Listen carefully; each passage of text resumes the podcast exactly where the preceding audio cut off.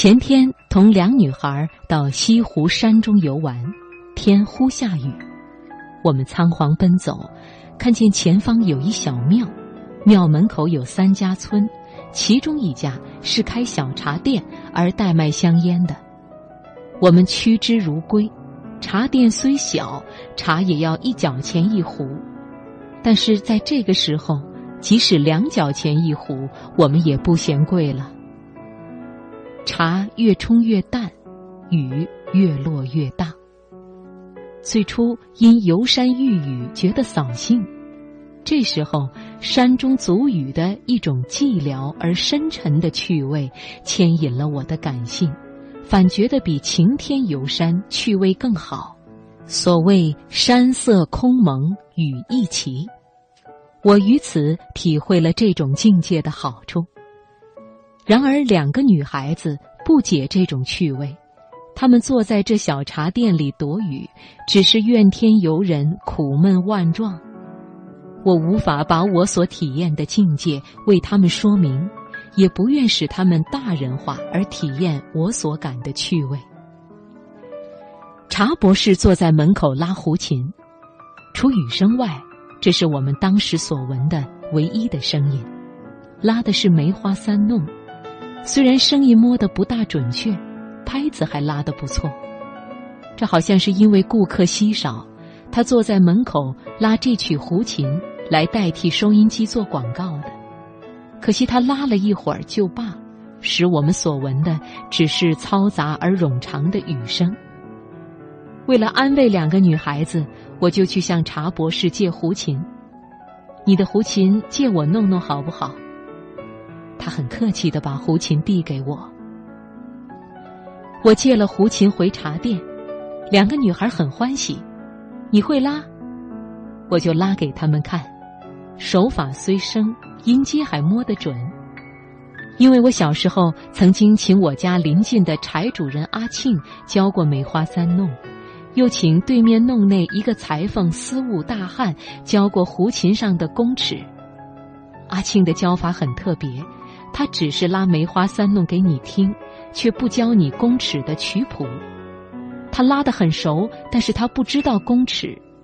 我对他的拉奏望洋兴叹，始终学他不来。后来知道大汉识字，就请教他。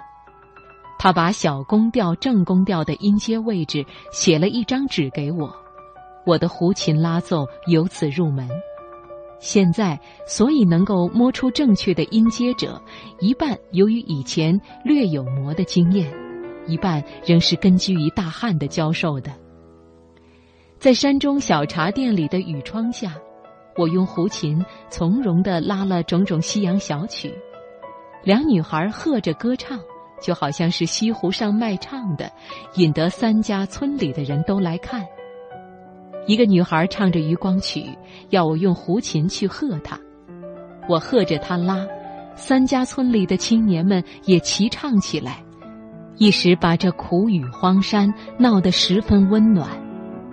我曾经吃过七八年音乐教师的饭，曾经用钢琴伴奏过混声四部合唱，但是有生以来没有尝过今日这样音乐的趣味。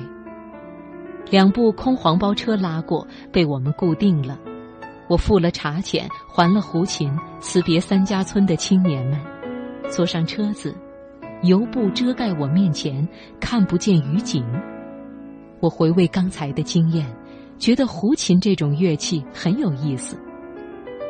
胡琴只要两三角钱一把，虽然音域没有小提琴之广，也尽够演奏寻常小曲了。虽然音色不比小提琴优美，装配得法，其发音也还可听。这种乐器在我国民间很流行，剃头店里有之，裁缝店里有之，江北船上有之，三家村里有之。倘能多造几个简易而高尚的胡琴曲，使像渔光曲一般流行于民间，其艺术陶冶的效果，恐比学校的音乐课。广大的多呢。我离去三家村时，村里的青年们都送我上车，表示惜别。我也觉得有些依依。如果没有胡琴的姻缘，三家村里的青年对于我这路人有何惜别之情？而我又有何依依于这些萍水相逢的人呢？古语云：“乐以交合。”我做了七八年音乐教师，没有实证过这句话。不料，这一天，在这个荒村中实证了。